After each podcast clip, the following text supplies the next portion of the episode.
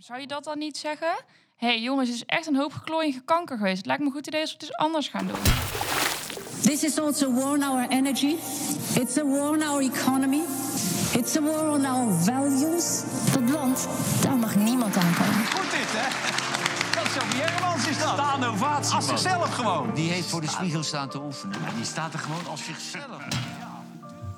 Welkom bij weer een gloednieuwe aflevering van Het Anker en de Stemming. En ik word heel erg intens aangekeken door mijn partner. Ja, heb jij dat gemaakt? Ja, dat heb ik gemonteerd. Cool. Wat viel je op deze week? Nou, vandaag viel het me wel op dat Ongehoord Nederland ongehoorde dingen heeft gedaan gisteren, volgens mij. Wat hebben ze dan gezegd? Ze hebben een uitzending gehad waarin ze eh, racistische uitingen hebben gedaan. Nou ja, en zij trekken dat natuurlijk in twijfel, want zij vinden dat ze aan journalistiek doen. Maar ze hebben eigenlijk gezegd, ze hebben filmpjes laten zien van eh, zwarte mannen die witte mensen ja, geweld Ja. aandoen, zeg maar. En, dat dan, en dan krijg je allemaal van dat soort tweets als... ja, zie je, die eh, zwarte mensen zijn zoveel agressiever. En ja, ik weet niet, in die uitzending zaten ook een aantal uitspraken van die presentatrice... waarvan ik dacht, jezus, Was dat die Reisa Blommestein? Of? die blonde, ik weet niet Ja, hoe ze dat is, dat is Reisa Ik Blommestein. moet heel eerlijk zeggen dat ik dacht, oh, wie zou dit zijn? En dat ik toen dacht, wow, ik ga echt niet haar een hit op haar naam gunnen op Google. Dus fuck ik, denk wel dat dat inderdaad eh, toch stiekem de allerbeste eh, manier is. Maar even de stemming. Ja, dit was natuurlijk de week van eh, op één dag de topman van Jumbo. Of de dag van witwassen. Die heren van Oh, de ja. Jumbo-alliantie. Vet leuke memes levert dat op. hè? Ja, het was echt wel een schat aan memes. Me wel opviel deze week, wat wel heel concreet was, was... eh, kun jij je minister Gra- Grapperhaus nog herinneren? Zeker wel. Ik moet altijd aan zijn huwelijk denken tijdens corona. Die foto ga ik echt niet meer vergeten. Nee, precies. Wij zullen hem waarschijnlijk altijd herinneren als de man eh, van Weddinggate. Maar waar hij natuurlijk ook bekend om is, is dat het een hele erge crimefighter was. En dat hij law and order. En dat er 900 miljoen is uitgetrokken voor speciale... Hè, we hebben allemaal mokromafia gezien, dat is allemaal heel erg erg. Nou, dat wilden we bestrijden. Dus 900 miljoen. En er is nu volgens onderzoek gebleken dat daar geen euro van eigenlijk goed is uitgegeven. Had Ehm, je, had je anders verwacht? nou, ehm, ik lees nu voor van het NRC. De ruim 900 miljoen die tussen 2017 en 2022 zijn vrijgemaakt om misdaad te bestrijden, zijn zonder meetbaar resultaat opgemaakt. Ehm, waarbij ruim, eh, ruim 1500 pagina's en overheidsdocumenten zijn opgevraagd. En in veel gevallen is gewoon niet duidelijk wat met het geld is gebeurd. Het ging de minister meer om een, quote, sfeer van urgentie dan daadwerkelijke resultaten. En het meest saillante is, ehm, er is 100, hier komt het, er is 185 miljoen gegaan naar de oprichting van een nieuw projectteam. Een soort supersporingseenheid. Die, hier komt het, het heeft 160 miljoen gekost bijna. Voordat die begonnen zijn, zijn ze al opgegeven door Yeshilgus. Dus het heeft 160 miljoen gekost. En die zijn niet eens ooit... Ja, ik kan dit echt niet eens begonnen. aanhoren. Ik word er echt zo boos Oh, van.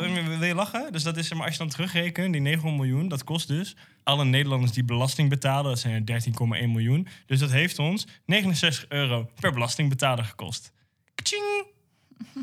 69 euro, wat zou je daarvoor kunnen doen? Kun je met z'n twee lekker van uit Ik eten? zeggen een minuutje bij Deksels en een flesje wijn erbij. Nou, Dan kom ik nog tekort. Ik had liever gehad die het me over kon maken. Dan kon mijn reservering nog wel doorgaan. ik wou zeggen, in plaats van een sfeer van urgentie waar we nu allemaal, eh, ja, nou, Ja, 70 euro hebben betaald. wacht even. Een sfeer van urgentie. Hoe denk je dat je daarmee wegkomt? Ik vind dat echt zo bizar. Kijk, als er dus op een gegeven moment, hè, dan, oh, commotie, commotie, de- de- er wordt een advocaat neergeschoten. Dat is gewoon echt een drama. Dat is Ja. verschrikkelijk. Maar dan is de schrikreactie, is oké, daadkracht, we moeten een team oprichten, we moeten dingen doen, dat mensen moeten het gevoel hebben dat we dingen doen. En dan een paar jaar later kom je nog altijd achter, hey, is er iets zinnigs mee gebeurd? Ja, nee, want het ging ze eigenlijk om van dat gezeik af zijn op dat moment. Op dat moment willen we dat mensen het gevoel hebben dat het oké is. Dus we richten een aantal van die teams op en of het echt werkt, ja. boeien. Ja, ik vraag me ook wel altijd af of de dingen die wij überhaupt verwachten van nou ja, politici, beleidsmakers, de mensen die daar de keuzes maken, kunnen dat toch überhaupt helemaal niet? Dat is toch echt een illusie? Ja. Dus ze krijgen het nog niet eens voor elkaar om Peter R. de Vries fatsoenlijke bevei- beveiliging te geven. Nee. Of echt belangrijke mensen, zeg maar, waar volgens mij ook een hoop instanties mee bezig zouden moeten zijn. En maar dan zijn ze wel die, wat was er laatst ook in het nieuws, die journalist die journalistiek werk doet eh, over Turkije of zo. Die Ja, gaan dat is ze wel het lastigvallen. ja, die gaan ze wel. Hebben ze, weet ik het, centimeter dikke dossiers over. Ja, hé, ik weet het niet. Ehm, wat verder nog leuke dingen die gebeurd zijn deze week. Hè, want dit is natuurlijk allemaal niet zo leuk. Maar wat wel heel erg leuk is, is dat Oekraïne in een week ongeveer net zoveel land heeft teruggewonnen. als dat de Russen in vijf maanden en eh 50.000 soldaten over hebben gedaan om het eh, te veroveren. En dat is natuurlijk heel, heel cru. Als je even bij stilstaat, de, de enorme verliezen aan beide kanten. Maar ja, Ja, ze hadden toch een heel groot massagraf gevonden vannacht. ja 440 eh, mensen. Ja. ja, dat valt op geen enkele manier goed te praten. En, en, en toch zijn er dan alsnog mensen in dit land die dat dan bagatelliseren of denken van ja, maar het is toch de schuld van de NAVO. Of eh, Wow. ja, maar die zijn er gewoon wel. Ik vind dat wel lastig. Ja, weet je, zeg maar naar de volle breedte van een probleem kunnen kijken of van een issue of van een topic. Ik vind het ook moeilijk om te filteren hoe je dat moet doen. Als ik ergens een opiniemaker een, een goed stuk en ik denk, ja, er zit wel wat in. Maar ik weet gewoon dat als iemand de andere kant van het verhaal, als ik dat eerder had gelezen, had ik waarschijnlijk van die argumenten ook gedacht, oh ja, er zit wat in. Ja. Dus als jij een stuk leest van iemand die gewoon zegt, ja, dit ligt aan de NAVO met vier goede argumenten of twee. Ja, ik snap wel dat je dat dan volgt. En ik weet ook niet hoe je ervoor moet zorgen dat je dus wel in de breedte en van allebei die kanten wordt geïnformeerd. Want dat creëren voor jezelf is gewoon echt heel moeilijk. Want algoritmes helpen je daar gewoon niet bij. Ja. Er zijn in ieder geval boze Russen aan onze, onze deur. En ja, in tijden van crisis kijk ik naar eh, ja, onze sterke leiders. En we hebben het over de stemming gehad. En we gaan nu gaan we het anker uitgooien. Eh, en dan gaan we iets meer de diepte. We gaan deze week gaan we kijken naar twee sterke Europese vrouwen. Eh, en die hebben allebei deze week gesproken. Die hebben allebei deze week hebben de media nogal beïnvloed. Ik heb het natuurlijk over eh, Ursula von der Leyen en eh, onze eigen minister Dylan Jezielkus. Sigerius. Ehm, die allebei een andere vijand hadden in hun speech. Eh von der Leyen had het over de Russen. En Jezielkus had het over het wokisme. En we gaan het allebei eens even uitpluizen. Oké, wat, wat doen ze hier? Waar gaat het om? En vooral welke interessante vragen zitten hierachter? We luisteren naar. Dus ehm, Dylan Jezielkus, die had de HJ schoollezing gegeven. Dus dat is eh EW Magazine. Eh, die organiseert nu, die proberen eigenlijk een soort ehm, politieke aftrap van het jaar te vermarkten. Dus wat ze doen is telkens een soort liberaal-achtige eh, denker of auteur of whatever. Sigrid Kaag heeft een keer gestaan, Mark Rutte, Bolkestein, Hoekstra volgens mij ook. Dus ze proberen prominente politici, proberen ze daar een goede lezing te laten houden. En dit keer was die Silgus eh, aan de slag. En na haar intro van 10 minuten begint ze met de aftrap van haar echte betoog. Dus dan weet je, oké, nu moet ik echt gaan luisteren, want dit is, dit is blijkbaar de, wat ze echt wil meegeven. Dus ik ben benieuwd wat jij hiervan vindt. Dus laten we even goed luisteren. Als je in ons land meedoet, bijdraagt en je aan de regels houdt van hoe we met elkaar omgaan, dan is de overheid er voor je. Dan kan je rekenen op steun. We houden je veilig, we leveren goede zorg, goed onderwijs en een dak boven je hoofd. We zorgen voor je als het even niet goed gaat. En als het nodig is, dan is er bescherming tegen de macht van de staat. En gaat het allemaal prima, dan laten we je met rust zodat jij je leven kunt leven. Die wederkerigheid is natuurlijk niet alleen van grote waarde tussen de overheid en de mensen thuis. Het is vooral een bindmiddel in onze samenleving. Binnen gemeenschappen, wijken, buurten. Al die geschreven en ongeschreven afspraken die erbij horen. Het vertrouwen. Dat maakt ons land een fijn land om in te leven. Waar je trots op kon zijn. Wat je wilde verdedigen. En dat gevoel dat als je terugkomt van vakantie... toch weer blij en trots bent als je de grens overrijdt. Want eigenlijk is het hier allemaal maar toch goed geregeld. Dat land, daar mag niemand aankomen. Dat is van ons allemaal. Een beetje een lang stukje. Ja. Maar ik heb een speciaal... Eh, want hier begint hij en hier heb ik hem ook afgeklopt. Want hier zegt ze... eh, en dat wat ik net allemaal beschrijf... daar mag niemand aankomen. Dat is van ons allemaal. Wat, welk gevoel krijg jij bij de tekst die zij uitspreekt... en bij wat ze vertelt? Ik vind het een beetje hypocriet. Waarom vind je het hypocriet? Nou, ik kijk, ik als ehm, witte hoogopgeleide vrouw denk dat ik prima in een gaaf land woon, zoals Rutte zou zeggen. Maar ik hoor dan, denk ik aan de dingen. Ik, ik hoor dat en ik denk dan aan de dingen die er het afgelopen jaar zijn gebeurd. En dan denk ik, nou, ik weet niet. Ik denk dat de mensen die midden in die toeslagenaffaire zaten, die helemaal niet zoveel fout deden, maar toevallig een achternaam hadden die niet eh, klonk zoals de boer in Groningen ja, die horen dit, die luisteren hier heel anders naar. En ik, ja, ik weet, Wat denk je dat die dan denken of voelen? ja, ik zou echt denken, donder op, gaaf land. Toch? Waar haal je het lef vandaan? Om te kunnen zeggen, als je maar aan de regeltjes houdt, dan is het hier prima. Als je doet wat we met elkaar hebben afgesproken, dan is het goed. Die mensen deden wat er was afgesproken. Alleen daar, ja, wat moet je zeggen, de staat, die deed niet wat we hadden afgesproken. Want die dacht, hmm, ah, het is eigenlijk toch wel in ons eigen voordeel, denken we, als we op andere dingen ook even gaan selecteren die niet mogen. Maar ja, maakt ons werk wat makkelijker. Ja. Of, of weet ik het, de staats, vult de staatskast beter. Of dan hebben we grip of zo. Ik weet niet wat ze dachten. Ik weet niet, met die dingen in gedachten luister ik dan naar zo'n fragment. Vooral ook omdat zij is VVD-minister, toch? Ja, zij is VVD-minister. Ja, voor, hou eh, op zeg. Ja, Maar je wilt toch ook een hoopvol verhaal vertellen aan, aan, aan mensen die, zeg maar, eh, mensen die misschien op zoek zijn naar, oké, het is allemaal heel veel ge- geklote gekanker geweest, maar oh, ik wil weer op dat verhaal. Ja, zou je dat dan niet zeggen? Hé hey, jongens, het is echt een hoop geklooiige kanker geweest. Het lijkt me goed idee als we het eens anders gaan doen. Ja, maar dat is nog weer lastig, want, want kijk, zij is natuurlijk minister, dus als zij nu echt zegt, en ik wil dit en dit, dat, dat kan niet, want dan moet ze het ook echt gaan doen. en dat kan niet, want nee, dat kan gewoon niet. Dus zij kan nu niet zeggen, ik zou eigenlijk A, B en C willen. Eh, en dat wil ik, want dat kan ze niet. Want je zag al wat voor enorm gezeik het was toen Hoekstra eh, iets zei wat niet in lijn was met het coalitieakkoord. Nee, daar ben ik het me- niet mee eens. De manier waarop Erik van den Burg dat tijdens het debat deed... Nee, ik wil ook niet dat er gedwongen wordt. Ik wil ook niet dat wij mensen dingen opleggen. Ik wil dat het op basis van vrijwilligheid gebeurt. En daarom bel ik, me de, eh, eh, het- bel ik behoorlijk veel eh, naar mensen... eh, om te kijken of ik burgemeesters kan overtuigen... of ik gemeentebesturen kan overtuigen. En dan gebruik ik zelfs het argument... luister burgemeester, je hebt nu een paar honderd plekken leeg... en er liggen mensen in het gras. Wilt u alstublieft helpen? Nee, zegt zo'n burgemeester, dat doe ik niet. Nou, op een gegeven moment kom je dan in een situatie dat je, ook al wil je bepaalde dingen niet doen, toch dingen moet gaan doen die je niet wil. Dat is namelijk besturen. Dat is namelijk zeggen, ik moet nu instrumenten inzetten die ik niet wil inzetten en die ga ik nu inzetten. Prachtig, vorige week. Die zei gewoon, hé, hey, ik zou dit ook heel graag anders willen, maar dat gaat niet. Als ze dat zou zeggen, hé, hey, ik zou ook willen dat we die dingen van morgen zouden kunnen oplossen... en iedereen eh, zouden kunnen compenseren en het helemaal, weet ik het, allemaal konden regelen. Dat gaat niet. Ja. Nee, Als ze dat alleen al zou zeggen, dat is toch veel geloofwaardiger dan... oh, nou, we wonen hier in zo'n prachtige, op zo'n prachtige plek. Ja, ze heeft gelijk. Als ik de grens overga, dan ben ik heel blij dat ik weer in Nederland ben. Maar ik weet niet of dat voor iedereen zo geldt. Ik weet niet, ik vind het moeilijk dat je dat doet op een moment dat we... ik weet niet wat in acht crisissen tegelijk zitten. Dat vind ik dan moeilijk aan. Maar ik snap wel dat ze voor de opbouw van haar lezing... is dit waarschijnlijk belangrijk dat ze hiermee begint. En je moet natuurlijk ook even nadenken. Rutte is natuurlijk op zijn retour. Ja, maar oké, stel je voor over twee jaar Rutte die gaat weg. Ik bedoel, als het niet je Sielgus wordt, wie, wie moet dan Rutte gaan opvolgen? Sophie Hermans? Ik denk niet dat het heel veel uitmaakt. Is het niet een beetje, toen Balken, Balken en de weg ging bij de CDA, knap zakte het toen ook niet in?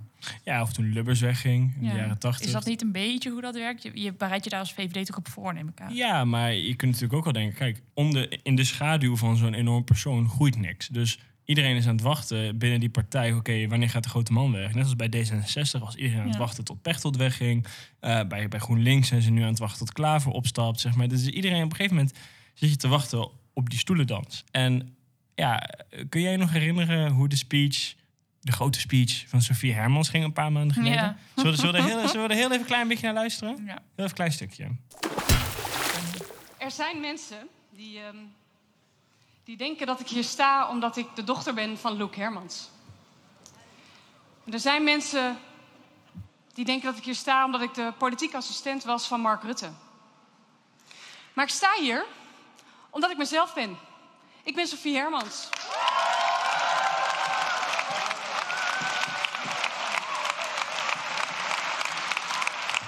Ja, dat gaat nog wel even door. We luisteren ook even naar de reactie van eh, René en Wilfred. Dit is helemaal ingestudeerd. Ja, ja. Goed dit, hè? Dat is Sophie Hermans is dat. Staan ovatie, Als man. zichzelf gewoon. Die heeft voor de spiegel staan te oefenen. Ja, die staat er gewoon als zichzelf, man. Ja. Ja. Hoe durft ze? Nou ja, het is ongelooflijk dat je dat doet. Ja, die wordt hier niet echt eh, serieus genomen, merk ik. Zullen we dan eens heel even kijken hoe dat bij precies hetzelfde programma... of dit was, eh, dit was een paar maanden geleden. Ik weet niet hoe het programma nu heet. maar bij dezelfde mannen zat je we eens even kijken hoe het daar gaat. Je bent, je bent van de week dus bij Jinek, je doet die lezing, je zit vanavond hier. Een soort mediatournee. Is daar nog een achterliggende gedachte bij? Of, of- Elsevier heeft me voor die lezing gevraagd. Ik heb ja gezegd. En Ja. het is ook een beetje traditioneel dat je daarna naar een aantal programma's gaat. Dat is Ja. wat het is. Want eh, ik begreep dat Sophie Hermans vonden ze niet zo geschikt. Dat hoorde ik eh Arendo Jouwstra zeggen. Dus jij, jij, jij verdedigt iets meer de oude VVD. Maar realiseer je wel, René en ik, wij hebben op de VVD gestemd. Dat we ontzettend teleurgesteld zijn in de houding van de VVD. En ik ben intussen weer een zwevende kiezer. Ik weet niet waar ik naartoe moet. Mijn evangelie wordt het meest nog verteld bij jaar 21... maar ik weet niet of ik bij dat clubje wil horen. Ik heb ooit de fout gemaakt namelijk om een keer, de eerste keer op Baudet te stemmen. En ja, daar word ik nog wel eens zwetend wakker van, zoals je begrijpt. Maar de VVD is erin geslaagd om alle beloftes aan de VVD-leden niet waar te maken... en volledig de oren te laten hangen naar D66. Een flink asielprogramma werd er afgekondigd, er is niks van terechtgekomen... en dan komen die mensen en dan worden ze aan hun lot overgelaten. Je schaamt je toch kapot dat je op de VVD hebt gestemd? Kijk, wat ik nu kan doen, en dat kan ik ook uitvoerig doen, eh, gaan uitleggen waarom ik vind dat niet al die punten kloppen. Ik ben zelf elke dag met veiligheid bezig en ik zie wat voor agenda we uitvoeren. En ik moet eerlijk zeggen dat ik, ehm, dat ik blij ben dat ik dat kan doen als VVD'er. Maar als een VVD-stemmer tegen mij dit zegt, dan vind ik het gepaster om dit ook aan te horen en te zeggen: trek ik me aan. En het is ook aan mij en aan mijn collega's om dat vertrouwen weer terug te winnen. Maar er zit toch wel een kern van waarheid in wat Johan zegt. Dat jullie toch veel dingen niet goed hebben aangepakt. Ook richting de kiezer. Of het nou gaat om, het klimaatakkoord, of het gaat om asiel... of het gaat om hypotheekrenteaftrek. Ik bedoel, als VVD-kiezer zul je er toch wel een gevoel bij kunnen hebben... dat je toch een beetje de maling bent genomen. Ik ben het dus niet met je eens. En je noemt klimaat. Ik ben zelf staatssecretaris klimaat Ja, dat weet ik. en Ik weet dat je erbij klimaat. betrokken bent geweest, En ik weet met- welke met Klaas toen. En luister, ik weet dat een heel groot deel van ons achterban klimaat ook een belangrijk onderwerp vindt. Mhm. Maar dat graag op een manier vormgegeven wil zien dat het ook betaalbaar is voor mensen. En dat mensen dat mee kunnen maken. Nou, daar heb ik als staatssecretaris een heleboel stappen op kunnen zetten. Dat is toch anders? Authentieker. Wat heel interessant is, is in het begin dan krijgt ze dat introductietje van... ah ja, eigenlijk eh, vond Sofie Herman vond eigenlijk Joustra van het EW eigenlijk niet geschikt. En dan zie je er, je ziet er kijkers van... oh nee, dat is niet zo, ze zit met een beetje met ogen. Maar ze gaat niet verbaal tegenin. Ze maakt niet een punt van.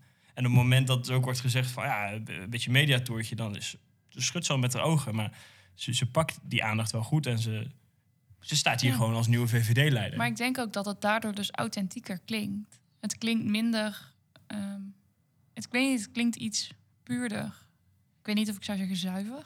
Klinkt Nee, puurder. maar misschien wel puur. In ieder geval duidelijker. Als in waar sta je dan voor? Want je kunt wel zeggen, ik ben Dylan Jesselgus. Dat vinden we gewoon niet zo interessant. Dat zegt ons geen reet. Maar als je op deze manier zegt, nou ja, oké, ik hoor jouw zorgen. Ik, ik, ik, dan stel je je wel op als een soort leidersfiguur. En dan, oké, dus we hebben één.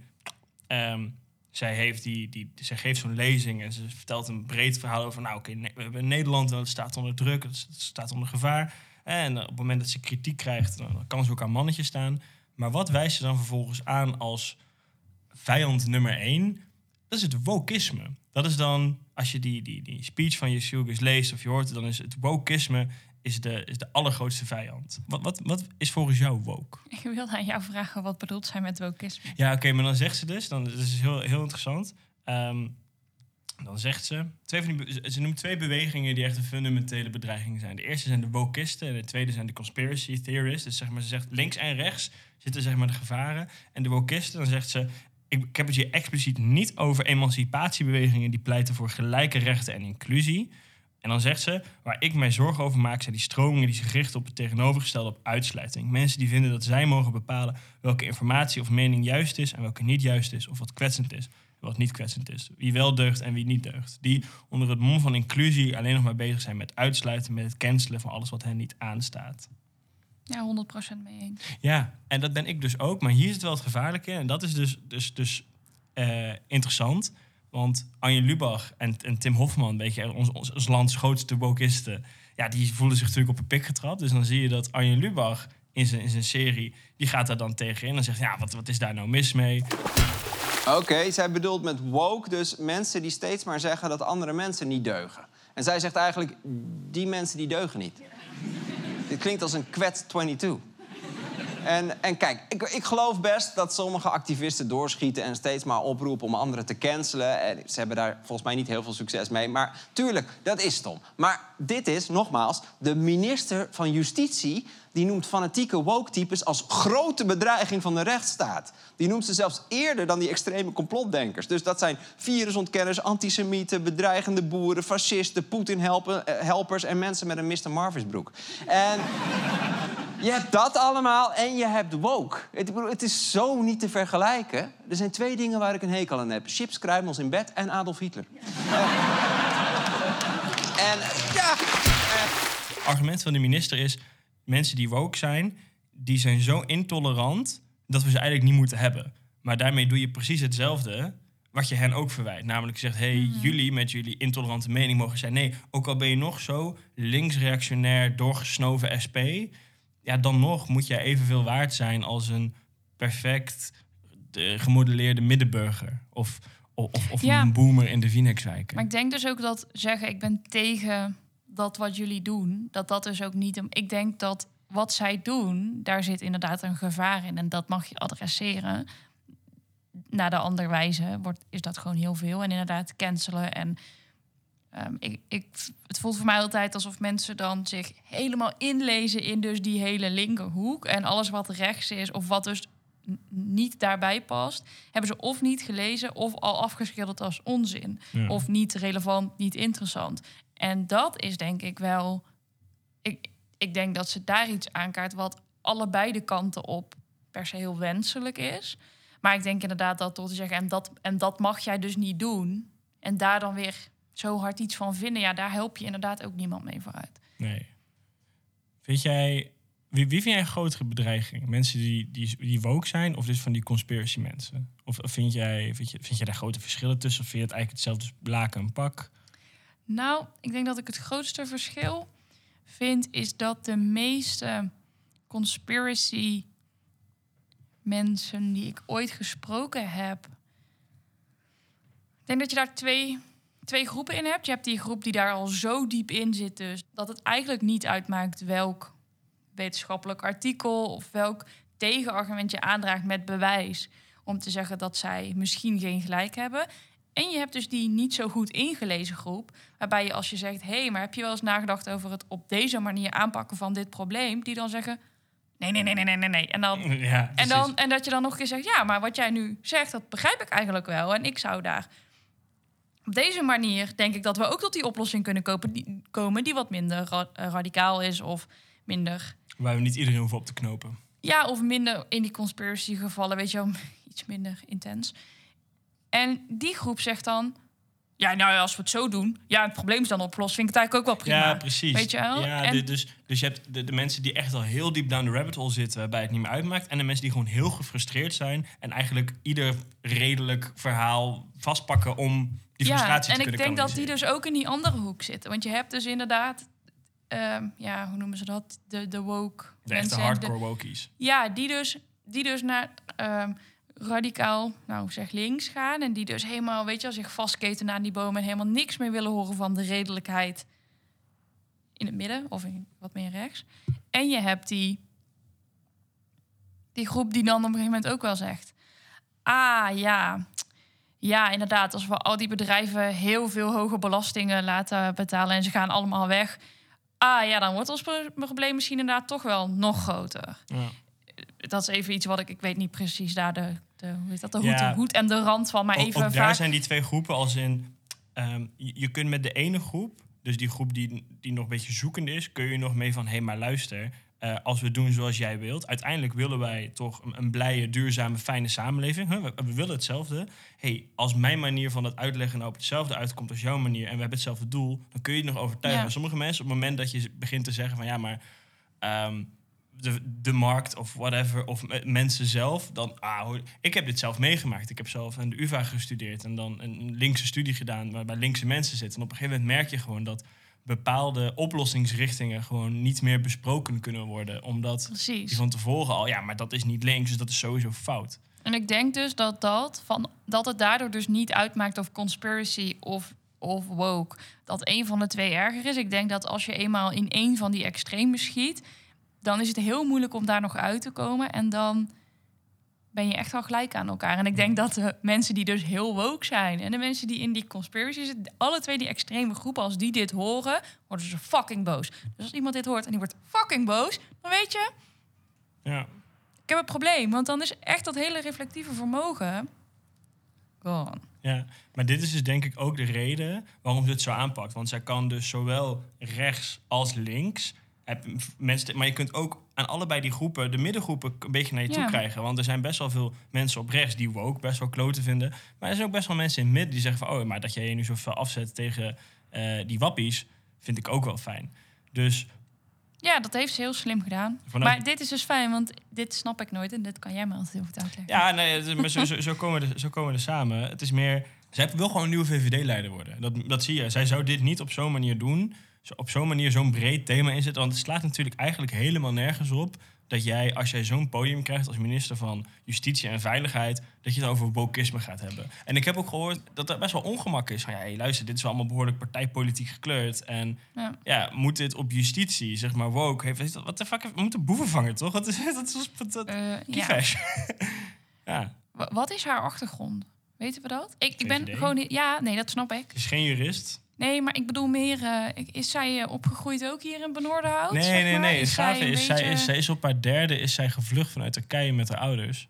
Dus zij begon dus ook haar, haar speech met een verhaal van... ja, ik, ik weet wat het is. Als, zeg maar in de jaren tachtig, werd met een, met een koep... werd gewoon van mijn ouders, konden gewoon niet meer leven. Die Oh zijn, ja, dit heb ik gelezen. Ja, precies. dit die zijn toch moved. Maar dan is jouw verhaal van... oké, en dus die vrijheden, die zijn echt wat waard. Ja, dit heb ik gelezen. Dat ze dat, ook, dat ze dat dus inderdaad ook best wel... eh, dat ze daar ook best wel een statement over En maakten. zo kun je dat dus ook wel geloofwaardig doen. Alleen, Ja. en ik je dan nog heel even met je over hebben. Wat ze dan vervolgens wel doet. En daarom liet ik je die, dat lange stuk le- horen aan het begin. Is hoe ze dan vervolgens wel dat land waarin dat dan goed geregeld is, wel framed. Want ze sluit af dan met. Eigenlijk is het toch maar allemaal goed geregeld. Dat land, daar mag niemand aan komen. En dat is heel interessant, want dat heeft die speechschrijver bewust zo erin gezet. Want als we nadenken over hoe je over vrijheid nadenkt en over hoe je met groepen nadenkt, je zegt hiermee heel duidelijk: iedereen die erbij hoort, dus in onze ingroep, die deugt. En iedereen daarbuiten, die moet eigenlijk van onze shit afblijven. In plaats van dit vrije Nederland, iedereen, moet, iedereen mag daarbij komen. In plaats van iedereen moet daar afblijven. Ja, je zou liever willen dat, dat je zegt... iedereen is daar welkom als je dus inderdaad je aansluit bij dat wat wij zo fijn Precies. vinden. I- iedereen die zegt die Nederlandse waarden, wow, dat is fantastisch. Die moeten erbij. Want dan worden we sterker van, rijker, diverser, creatiever, liever, leuker. Maar in plaats van weet ze het, en dat vind ik dus zo fascinerend. En daarin zie je dus wel dat dit een kant op gaat die wel ja, conservatiever is. En toch wel meer om boomers te pleasen dan om jonge mensen. Want uiteindelijk gaat dit wel. Dit is nog steeds het vaasje van Rutte. Dit is nog steeds het vaasje dat we moeten beschermen. Waar we vooral andere mensen van een tengels vanaf moeten blijven. In plaats van zit er genoeg water in het vaasje. En eh, zijn er nog andere mensen op de wereld te vinden die ook heel graag aan ons vaasje willen meewerken, dat we die kunnen uitnodigen. In plaats van ons land, ons vaasje, Ja. daar moet iedereen afblijven. Dat is wel wat ze zegt. Ja, ik weet niet. Dit voelt gewoon toch wel nog wel wat geloofwaardiger en wat authentieker dan Kaag. Ja, maar dat is ook niet zo heel moeilijk. Nou, dat weet ik niet. Zij, ja. Zij probeert dat ook, neem ik aan. Nou goed. Hey, van de ene grand dame naar de andere. We verlaten Nederland en we steken heel eventjes over Oh, naar, ja. eh, naar Brussel. oh ja, ja, inderdaad. Eh, want de tweede waar we het heel eventjes over moeten hebben... over... Hè, we hebben net gekeken naar, oké... hoe is wat je Silgus nu doet anders dan Rutte? Of waar zit die verandering? Waar moeten we op letten? En hetzelfde... Ursula von der Leyen heeft deze week de State of the Union gegeven. Dat is de belangrijkste speech van de eh, Europese leider, zeg maar. En het boeit niet heel veel. En er is weinig aandacht voor, maar wel steeds meer. En je ziet dat vooral online. Je ziet dat internationaal mensen, als die willen weten... oké, maar wat doet Europa? Dan kijken ze wel naar Ursula von der Leyen. En ze, staat ook, ze is ook gekleed in fel eh, wit... eh, sorry, fel geel en blauw. Ja, dit heb ik meegekregen. Precies, al- als steunbetuiging aan Oekraïne. Eh, we gaan heel eventjes luisteren naar wat ze zegt en hoe ze het zegt. Dus een minuutje. And we will be tested. Tested by those who want to exploit any kind of division between us. And this is not only a war unleashed by Russia against Ukraine, this is also a war on our energy, it's a war on our economy, It's a war on our values. It is a war on our future. It is about autocracy against democracy. And I stand here with the conviction that with the necessary courage and with the necessary solidarity, Putin will fail and Ukraine and Europe will prevail. Wat vind je daarvan? Ik vraag me af in hoeveel landen wij echt een unie zijn dan. En hoe zij dat, haar rol daarin dan ziet. Ik weet niet. Nou,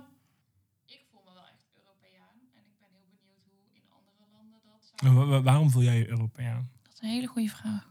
Nou, waarom voel je je... nou, op welke moment, oké, lekker anders. op welke momenten voel je je Europeaan? Op welke momenten voel je je Nederlander? Als we voetballen voel ik me Nederlander. Als we voetballen voel je je Nederlander. Ja, we hebben geen Europese Of team. voel je je ook wel als eh, Hagenaar of, of, of nog Tilburger of Brabander? Ja, als het gaat over, over mijn jeugd, zeg maar. En over...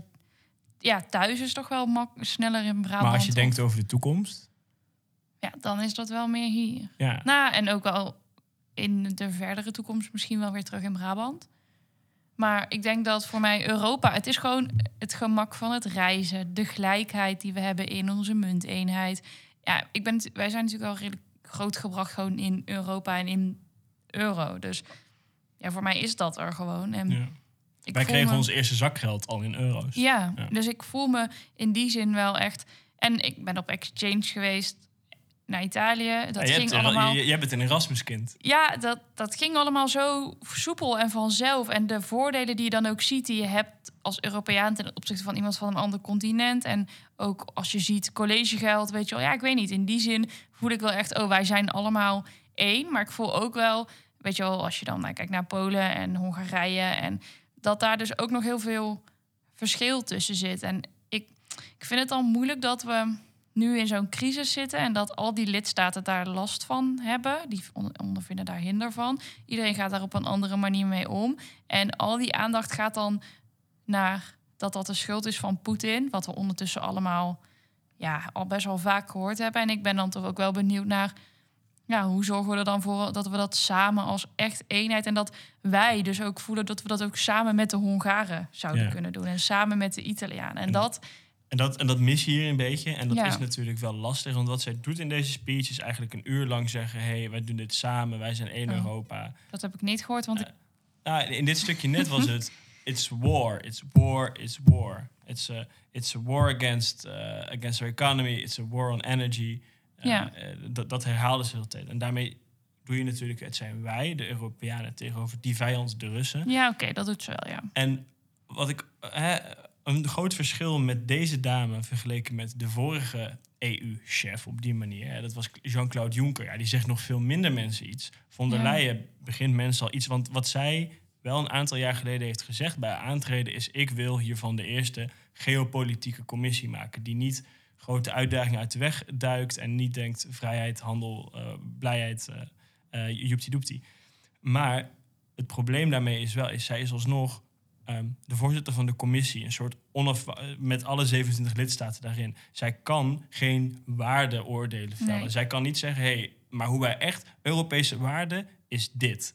Wa- Want verder dan democratie en, en een soort mensenrechten kom je al niet echt. Want dan ga je al heel snel, inderdaad, met Polen en Hongarije, oké, hun versie van Europa en zeker dat van de Hongaren, dat is gewoon echt wel anders dan dat van ons. Ja. En je ziet, als, als puntje bij paaltje komt en die Russen staan aan de deur, dan, dan, dan zie je wie er, wie er eigen voor zijn geld kiest. En dan zie je dat die Polen toch wel slim genoeg zijn om te denken, ja, oké, maar het geld wordt wel verdiend met het Westen samen. En ja, eh, oké, beter eh, een klein beetje inbinden en toch mee. En Orbán zegt, ja, nee, maar ik wil gewoon nog een keer verkiezingen winnen. Jullie kunnen Ja. allemaal de tering krijgen. En ik ga gewoon, eh, ik blijf gewoon gas en olie kopen van Poetin. En ik blijf gewoon zijn mattie. Nee, daar heb je wel gelijk in. Maar ik zou zo graag willen dat we naar een Europa gaan waarin we... Nee, maar als ze, als ze dat doet, dus... Nee, ik weet dat zij dat niet kan doen. Ik zeg gewoon dat ik dat heel Ja, nice maar wat ik, wat ik me afvraag is, kan dat überhaupt? Kun je een Europa hebben? Want je wilt het eigenlijk ook van bijvoorbeeld je burgemeester. Dat is hetzelfde argument. Je wilt een soort verbindend figuur die niet te polariserend is en, en, en al te ver voor de troepen uitloopt. En Ursula von der Leyen doet dat best wel vaak al. En dat, ik vind dat haar te prijzen is. Maar heel veel... Ja, bijvoorbeeld, als jij nu... Eh, de gasrekening niet meer kan betalen. Omdat er een rekening binnen is gekomen van 600 euro en je kunt die gewoon niet dokken. En je hoort haar alleen maar zeggen van we stand with Ukraine, we stand with Ukraine, we stand with Ukraine. Ja, en dan kun jij op een gegeven moment gaan denken, ja, zal allemaal wel. Maar Ja, precies. Ja. Maar daarin vond ik bijvoorbeeld die, dat we die COVID-herstelfondsen zo samen deden. Ja, ik vond dat, dat vond ik dus echt een samen zijn wij Europa. Ja. En ik, ja, ik zou gewoon willen dat we dat soort dingen dus vaker doen. Omdat ik denk dat je op die manier dus samen je normen en waarden creëert. Ja. Ja, maar goed. En verder moet ik heel eerlijk bekennen, ik heb dit nog nooit gehoord. Ik weet niet Wat of niet? Deze State of the Union, nee. En het is dus ook, dit is best wel iets voor de, voor de Brusselse bubbel en voor insiders. Maar eh, uiteindelijk is, en, en bij echte politieke nerdpodcasts, zoals bij eh, Café Europa, dan gaan ze in betrouwbare bronnen gaan ze echt diep op in. En ook vooral in combinatie met deze speech. En drie weken geleden gaf ook eh, Scholz, Ja. eh, dus Duitse, Duitse bondskanselier, gaf een grote speech in, eh, in, in Praag. Ehm, en er, staat er heel erg veel in, maar die, er zijn altijd een paar wijzigingen te vinden of een paar richtingen van oké, daar gaan we heen. En zowel Scholz als von der Leyen, die spreken ook heel duidelijk uit, de weg naar voren is uitbreiding. Oekraïne, Moldavië, Georgië misschien zelfs wel. Fuck it, de EU moet uitbreiden. Hey, ik zie het best wel gebeuren dat over twintig jaar Israël er gewoon bij hoort. Ik bedoel, die mafkees doen Hey, mee ik met Eurovisie. zeggen, ja, ja. het is helemaal niet zo gek. En het is, Krijgen we Australië dan ook? dat zeg je alleen maar omdat je een Australische vriendin hebt en het reizen dan makkelijker wordt. Hoop je. Nee? Lijkt me gewoon cool dat we ook ver weg een stukje Europa hebben. Maar dat hebben we al, hè? Wist je dat vlak naast Suriname ligt Frans-Guyana? Daar hebben ze gewoon de euro. Dat, daar kun je gewoon met je... wist ik niet. Daar heb je gewoon roaming. Snap je? Daar heb je gewoon je huidige 4G-abonnement waarschijnlijk gewoon daar. Love it. Ja, dat is wel vrij nuts. Ja, nee, maar ik merk dus als ik ergens dan ook niet zoveel van weet, net zoals deze State of the Union, Union dingen, dat ik het ook gewoon best wel spannend vind om dan daarop te reageren. Omdat maar- het gewoon voelt alsof je best wel snel iets doms zegt. Of, Nee, maar dat, dat, natuurlijk, dat is zo. Want er zitten zo'n heel veel details in. Maar daarom Ja. houden heel veel mensen zich denk ik ook een beetje op afstand hiervan. Want het is een heel groot complex weefsel. Zegt heel veel dingen. Maar het gaat eigenlijk om hele elementaire dingen. Wel- Welk gevoel roept deze vrouw bij je op? Heb jij het gevoel dat als zij praat en je hoort haar... dat zij de dingen zegt en benoemt waarvan jij denkt van... ja, die vind ik ook belangrijk. En ik heb het gevoel dat er ook iets mee gebeurt. Ik, ik, ik zie dat er verschil wordt gemaakt. Ik zie dat eh, in- Europa COVID sneller is gefixt dan in China. Ik zie dat in Europa dat, dat de vrijheden gewoon fijner en beter zijn dan wat er in Hongkong gebeurt of in, of in andere delen van de wereld. ja, maar het- nee, ik kan niet zeggen dat ze daarin de eerste is die daar een beetje geslaagd. Want zij is gewoon de eerste die ik me actief kan herinneren. Ja, maar dat is helemaal oké. en even een even laatste vraag om het spannend te houden. Wat, eh, wat moeten we nou met die Hongaren doen? Dus, want Hongarije wil dus inderdaad niet meedoen in de EU. Die loopt altijd, eh, loopt altijd te zeiken, altijd moeilijk te doen. Die hebben een hele autoritaire, conservatieve leider. En die wil eigenlijk niet mee met het hele Europese project. Maar die ontvangen wel gigantisch veel subsidies. Ja, ik ben een beetje bang dat als je stopt met die subsidies, dat je ze helemaal kwijt bent. Dat natuurlijk geld moet ook niet het smeermiddel zijn, maar ik denk dat je daar dan wel meer voorwaarden aan kan verbinden, wat ze volgens mij al doen. Nou, je wil eigenlijk gewoon dat er een soort algemeen Europees medium is, waar ook de ja, waar dus niet, waar we het net over hadden, de groep die nog niet in die extreme is geschoten, maar meer die gematigde Hongaar die wel voelt, ah, kan het ook anders? Of ik weet het niet. Ik, ja, je hoort alleen maar A en je denkt misschien, ja, ik weet niet B. hm, hm. Een beetje sceptisch. Ja, je wil eigenlijk dat, dat je hen ook kan voeden met informatie uit B, zodat ze niet in die extreme A schieten. Maakt dit nog sens? Ja, nee, dat maakt zeker sens. En hier hadden we het eerder ook al. Alleen het enige lastige is daaraan is als mensen A er niet van bewust zijn dat ze in die Ja. zitten, of B niet willen veranderen. Ja, dat is lastig. Want je hebt, je hebt heel veel sites bijvoorbeeld. En die geven je dan zo een heel goed eh, gemengd overzicht. En laten ook zien, hey, die bronnen zijn een beetje links. Deze bronnen zijn een beetje rechts. En dit is een, zo kun je een genuanceerd beeld Oh opbouwen. nee, maar niet dat. Echt gewoon stomme memes-accounts. En gewoon echt laagdrempelig. Gewoon de Ja, manier waarop alleen- anderen dat ook doen, Eh, toch? ja, ja, alleen moet je even nadenken. Ehm, wie gaat daarvoor betalen? Want mensen halen op dit moment hun informatie van platforms die geld verdienen met het verkopen van nieuws. Dat is, dat is hoe we het hebben ingericht. Dat vinden we ook heel goed. Eh, dat vinden we fijn. Dat, dat iedereen zijn moeder vrijheid van, eh, van mening, vrijheid van vergadering. Iedereen kan een eh, krant beginnen. En dat is helemaal top. Maar er, er valt geen geld te verdienen aan hele genuanceerde artikelen voor Nee, maar telegraaflezers. Ik denk dus dat dat ook niet nodig is. Want ik denk niet dat je hele genuanceerde... Je hoeft niet die artikelen te schrijven die allebei de kanten helemaal uitdiepen. En zeg maar... Maar je wil gewoon net iets vaker op diezelfde subtiele manier als dat in dit soort speeches wordt verwerkt, ook die andere kant belichten in je, in je informatievoorziening, denk ik. Ik weet ook niet precies hoe, maar ik denk dat we daar creatiever in kunnen zijn en dat we daar soms dus nog niet helemaal zijn. En ik denk dat we ook nog niet op het punt zijn dat Nederlandse Europeanen zich geroepen voelen om dat bij Hongaarse Europeanen, om dat samen te brengen of zo. Of daarmee Nee. bezig te zijn.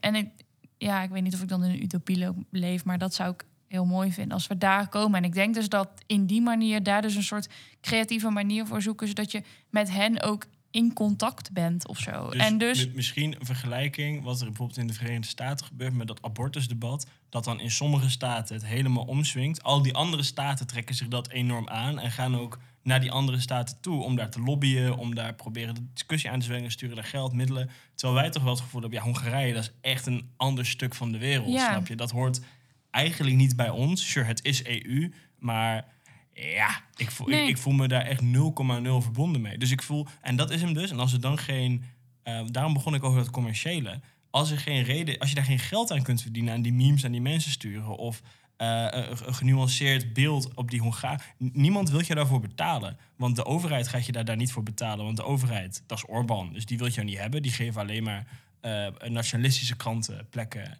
En, en Zeker, maar dan denk ik, ja, als je het dan hebt over geld, ik denk dat op dit moment het grote probleem is dat, dat er meer.